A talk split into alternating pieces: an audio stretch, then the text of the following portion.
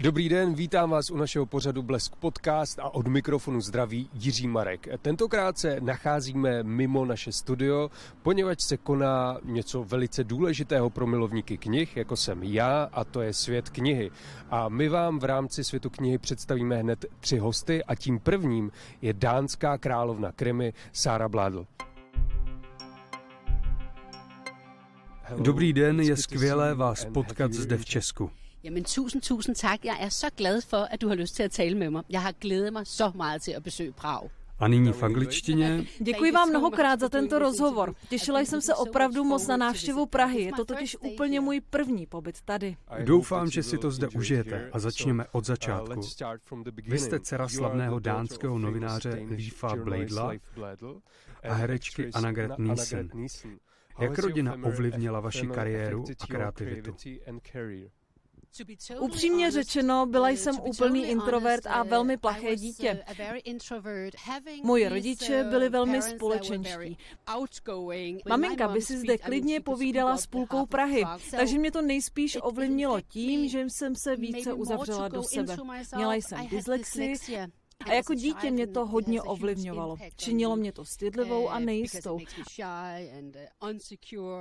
Ale nakonec jsem našla svoji cestu ke čtení a milovala jsem mysteriózní knihy pro děti.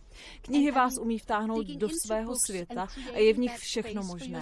Obzvlášť děti mohou mít pocit, že jsou součástí skupiny hlavních postav dobrodružství. To byla moje cesta, jak se stát čtenářem a vybudovat si klidné a útulné místo pro sebe. Myslím si, že jsem si tak vytvořila imaginární pokojíček pro svou introvertní povahu a měla tak klid vedle svých společenských rodičů. Vůbec jsem ale tehdy netušila, že bych jednou mohla být spisovatelka. Zmínila jste se, že jste se potýkala s dyslexií. Jak byla rozšířená a jak se vám povedlo stát se s ní tolik úspěšnou spisovatelkou? Nemám nějak rozsáhlou dyslexii, ale i nyní, když jsem napsala tolik knih a četla jsem tolik knih, tak to tam pořád je. Nikdy to úplně nezmizelo. Když jsem byla školačka, tak to pro mě byla velká věc, protože pokaždé, když po nás učitelka chtěla nahlas přečíst kousek z knihy a ukázala na mě, tak jsem měla křeče břicha. Dělo se mi to i v případech, kdy jsem skutečně tvrdě trénovala. Přesto jsem čtení milovala.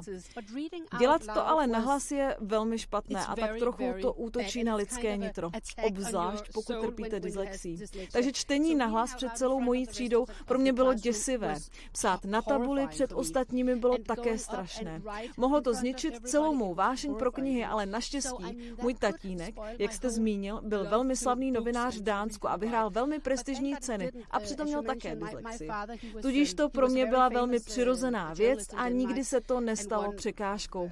Pamatuji si, že jednou jsme museli ve škole napsat příběh a mně se ten úkol moc nelíbil. I když jsem v něm měla červeně přeškrtáno spoustu pasáží s učitelčinými poznámkami, že se Sara příliš nesnaží a dělá chyby a bla, bla, bla a samé škrtání. Jenže táta si to nenechal líbit. Přišel do školy a pronesl k učitelce. Nikdy víc nekažte mé dceři lásku k psaní. Nikdy víc ji neotravte její lásku k vyprávění příběhů. Můžete ji upozorňovat na čárky, vzhled, ale nic víc. Pro mě to bylo nesmírně trapné, bylo mi tehdy jedenáct. Nyní ale vidím, jak moc stál za mnou. Stále dělám každý den chyby, ale ne už v takové míře. Díky Bohu, že mi neznechutil mou lásku k čtení a psaní. Díky Bohu, my jsme skutečně rádi, že píšete a neskončila jste. V roce devatenáct set devadesát dva jste založila vydavatelství kriminálních příběhů Sara B. Jak vám to pomohlo se psaním? Když jsem jej založila, tak to nebylo z důvodu toho, abych se stala spisovatelkou. Pamatuji si svoje poprvé, když jsem měla napsat rezimé na zadní stranu knihy. Byla jsem z toho vyděšená, protože jsem to tehdy považovala za svoji slabou stránku. Ale převážila má láska pro kriminální literaturu a chtěla jsem publikovat dobré knihy, aby čtenáři zažili to stejné, co já, když se začtu a stotožním se z jednou z postav.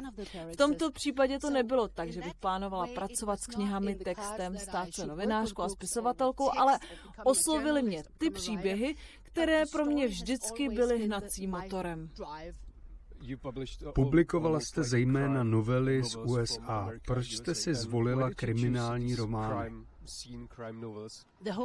Pro své nakladatelství jsem hledala knihy, které již byly vydané, tudíž jsem nakoupila práva na staré série a byl to obrovský úspěch. Ze čtyři sta novel jsem osobně vybrala ty nejlepší a vydala je jako paperback. To se bavíme o době před dvaceti lety. Kriminální fikce v Dánsku tehdy nebyla vůbec populární. Vydávání paperbacků a jejich distribuce na trh nebyla velká věc. Tou se to stalo až později. Tudíž jsem byla tak trochu pionýrem. A abych byla upřímná, byla jsem až příliš napřed. Celá myšlenka ale byla dostat tyto knížky do supermarketů. Dnes je to běžné, avšak když jsem začínala vydávat a když vyšla má druhá kniha, která se stala úspěšnou, prodejci se mě ptali, proč si to nepublikovala sama? Když se totiž díváme na tvé nakladatelství, tak jen několik titulů bylo skutečně úspěšných. Teď by to mohlo být parádní, kdyby si to sama publikovala, říkali, ale to nefungovalo.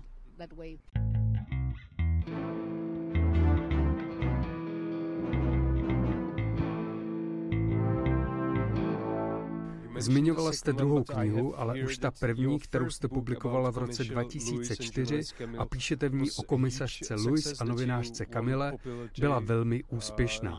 Dánská kriminální akademie vám dala cenu za knihu Zelený prach. Je to pravda? Ano, je to pravda, ale abych byla upřímná, tak nebyla za tolik úspěšná. Vydala jsem ji a jako zkušená nakladatelka jsem neočekávala, že se to stane přes noc senzací. Popravdě jsem neměla velká očekávání, protože jsem věděla, jak těžké bylo dostat knížky ke čtenářům. Potom jsem vyhrála cenu a moje druhá kniha přinesla v Dánsku zlom. Po ceně za můj debut počet mých čtenářů narůstal velice rychle. Vyhrála jste čtyřikrát cenu popularity a možná jste nejpopulárnějším spisovatelem v Dánsku. Zároveň jste známá jako královna kriminální literatury v Dánsku. Proč si myslíte, že lidé zbožňují vaše knihy? Myslím si, že mám velmi, velmi věrné čtenáře, musím říct. A to jsem aktivní mnoho let. Domnívám se, že je to dáno mými hlavními postavami, inspektorkou Louise Rickovou a novinářkou Camille Lindovou. Nejsou superhrdinkami, jsou jako my všichni. Není to jako, že bych je chtěla snižovat, ale lidé jsou zajímaví, moji přátelé jsou zajímaví, dokonce i já a vy, prostě obyčejní lidé jsou zajímaví. Když jsem svým hrdinkám dávala různé schopnosti, uvědomovala jsem si, že píši kriminální fikci. Nesnažila jsem se psát ženské knihy o každodenních problémech, jako vyzvednout dítě ze školky, jít nakoupit. To nebyl můj zájem. Ale na druhou stranu je to část našeho života. Chtěla jsem se tedy zaměřovat na svou krimi fikci a moji zápletku. Ale je pro mě zajímavé, že mám na jedné straně komisařku a na té druhé novinářku, díky čemuž můžete nahlížet na celou situaci nebo vražedný případ z různých úhlů pohledu. A když je to celé o tom, kdo to udělal, tak je důležité zjistit, proč tomu došlo, co je za tou kriminální aktivitou. Když to bereme takto, dělám toho někdy až příliš. Moji čtenáři jsou totiž lační jen po tom, co se děje Louise a Camille. Je to opravdu hodně spojené s mými hlavními charaktery a protagonistkami. Zmínila jste svou hlavní postavu Louise a ona používá bílou tabuli k vyšetřování vztahů mezi lidmi. Napíše na ní jména a pak je spojí. Je to skutečný způsob, jak můžete něco vyšetřit? Mám velmi dobré pomocníky z řad policistů, forenzní vědce. Mám tedy dobré kontakty a snažím se být věrná skutečným způsobům policejního vyšetřování. Je to jeden důvod, proč to dělám. A to proto, že se můj příběh odehrává na reálně existující policejní stanici v Kodani. A když použiji něco reálného, mnoho lidí, co tam pracují každý den, by to okamžitě poznali. Proto se se svým psaním snažím přiblížit reálím tak moc, jak jen je to možné. Většinou proto, abych vtáhla do děje své čtenáře. Svým popisem se nechci vytahovat, jak jsem dobrá v rešerších. Jsem dobrá. Proto to dělám. Já po vás chci, když čtete moje knihy, abyste cítili, co já vím, o čem píšu. Vím, jak se s tím vypořádat. Potom nemusíte přemýšlet nad tím, co je reálné a co je fikce, co je dobře napsaná fikce a skutečná práce. A to se mi právě líbí. Vždycky to je o tom důvěryhodně vystihnout zaměstnance policie a jejich práci. Nechtěla bych, aby ku příkladu lidé z oddělení vražd nebo z oddělení pro pohřešované říkali, že Sára o tom vůbec nic neví. Protože pak by se ten příběh nebo části příběhu zřítily jak domeček z karet. Já chci, aby mi věřili, že o tom vím úplně všechno, protože já to opravdu znám. Určitě vás příprava a vytváření rešerší stojí hodně času. Jak dlouho vám trvá napsat jednu knihu? Běžně bych řekla, že to trvá tak rok, možná o trochu více, protože, jak jste řekl, dělám si hodně rešerší. Ne všechny skončí v knize, ale já jsem ráda připravená, co nejvíc to jde. Pak teprve začnu budovat zápletku. Dělala jsem to tak v posledních šest knih, možná sedm. Nejprve jsem si vytvořila dějovou strukturu. Na začátku mé kariéry jsem si myslela, že tento postup může zabít můj příběh a moje nadšení pro něj. Ale cítím, že jakmile jsem se vnořila do příběhu, ještě před samotným začátkem psaní, tak je vše správně. Místo zabití veškeré mé tvůrčí fantazie to naopak popustilo úzdu mé fantazie. Pocítila jsem, OK, vím, že to bude fungovat. Lidé mé postavy dějové linky se stávaly mnohem barvitější. Takže dělám mnoho příprav před psaním, ale tehdy, když pocítím, že jsem nachystaná a příběh mi ve správné teplotě pobublává v hlavě, tak od té doby mi to trvá asi pět měsíců, než se píšu první verzi. Používáte pro inspiraci skutečné vražedné případy? Ne, nevyužívám skutečné případy spojené s vraždou, ale půjčuju si jejich postupy při vyšetřování. Můžu se tady dobře inspirovat, když skutečné kriminální případy sleduji. Pozoruji to, jak přijíždí, natahují pásku, hlídají místo zločinu a jak ho ohledávají. Všechno, co dělají, je dost specifické a jsou opravdu skvělí v řešení nejrůznějších mordů. Jsem skutečně zvídavá, pokud jde o kriminální případy a hodně mě to inspiruje. Jednou, vlastně to bylo u mé první knihy, jsem ji měla již víc jak z poloviny napsanou a tehdy se v ní udála velmi brutální vražda dívky. Musela jsem polovinu příběhu vyškrtnout, protože já píšu knihy, abych své čtenáře bavila. Skončilo to jako nejprodávanější kniha v Dánsku. Prostě událost roku.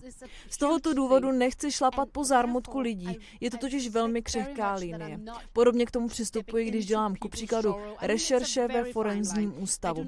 Nesleduji pitvy, protože na stole leží někdo, kdo je svými blízkými milovaný. Takže je tu velmi křehká linie mezi inspirací v reálných případech a skákáním po zármutku. Asi poslední otázka. Vždycky jsem byl zvědavý, proč lidé dobrovolně píší kriminální literaturu. Co byly vaše důvody? Proč jste skončila u tohoto? Proč píšu tyhle brutální knihy? Nikdo se mě kdysi zeptal, co je se mnou špatně. Myslím si, že krimi romány nejsou jen o tom, že se ponoří do temnoty mysli. Já jsem spíš zvědavá, co se stalo a jak se to stalo. Takže pro mě je to hlavně pucle, v němž spojuji policejní práci, vražedný příběh a vše okolo. Navíc mě hodně zajímá, co popohání zlé lidi. Nemyslím tím nejrůznější gangy poflakující se po ulicích, spíš tím myslím věci, které mi můžou ublížit ze všeho nejvíce. V mém případě je to ublížení mému synovi. Většina rodičů to bude mít asi stejně. Všichni máme střípek zla v sobě. Ale já se snažím ve svých knihách rozkrýt, co jej brousí, že jsme pak schopní s ním někomu ublížit. Tak to je můj přístup. Zajímá mě ta psychologická stránka a pak také postupy policie při vyšetřování. Zbožňuji policejní práci. Děkuji za všechny vaše odpovědi, bylo velmi příjemné se s vámi potkat zde v Praze a doufám, že to tu budete zbožňovat. Děkuji moc za váš čas a že jste mě pozvali.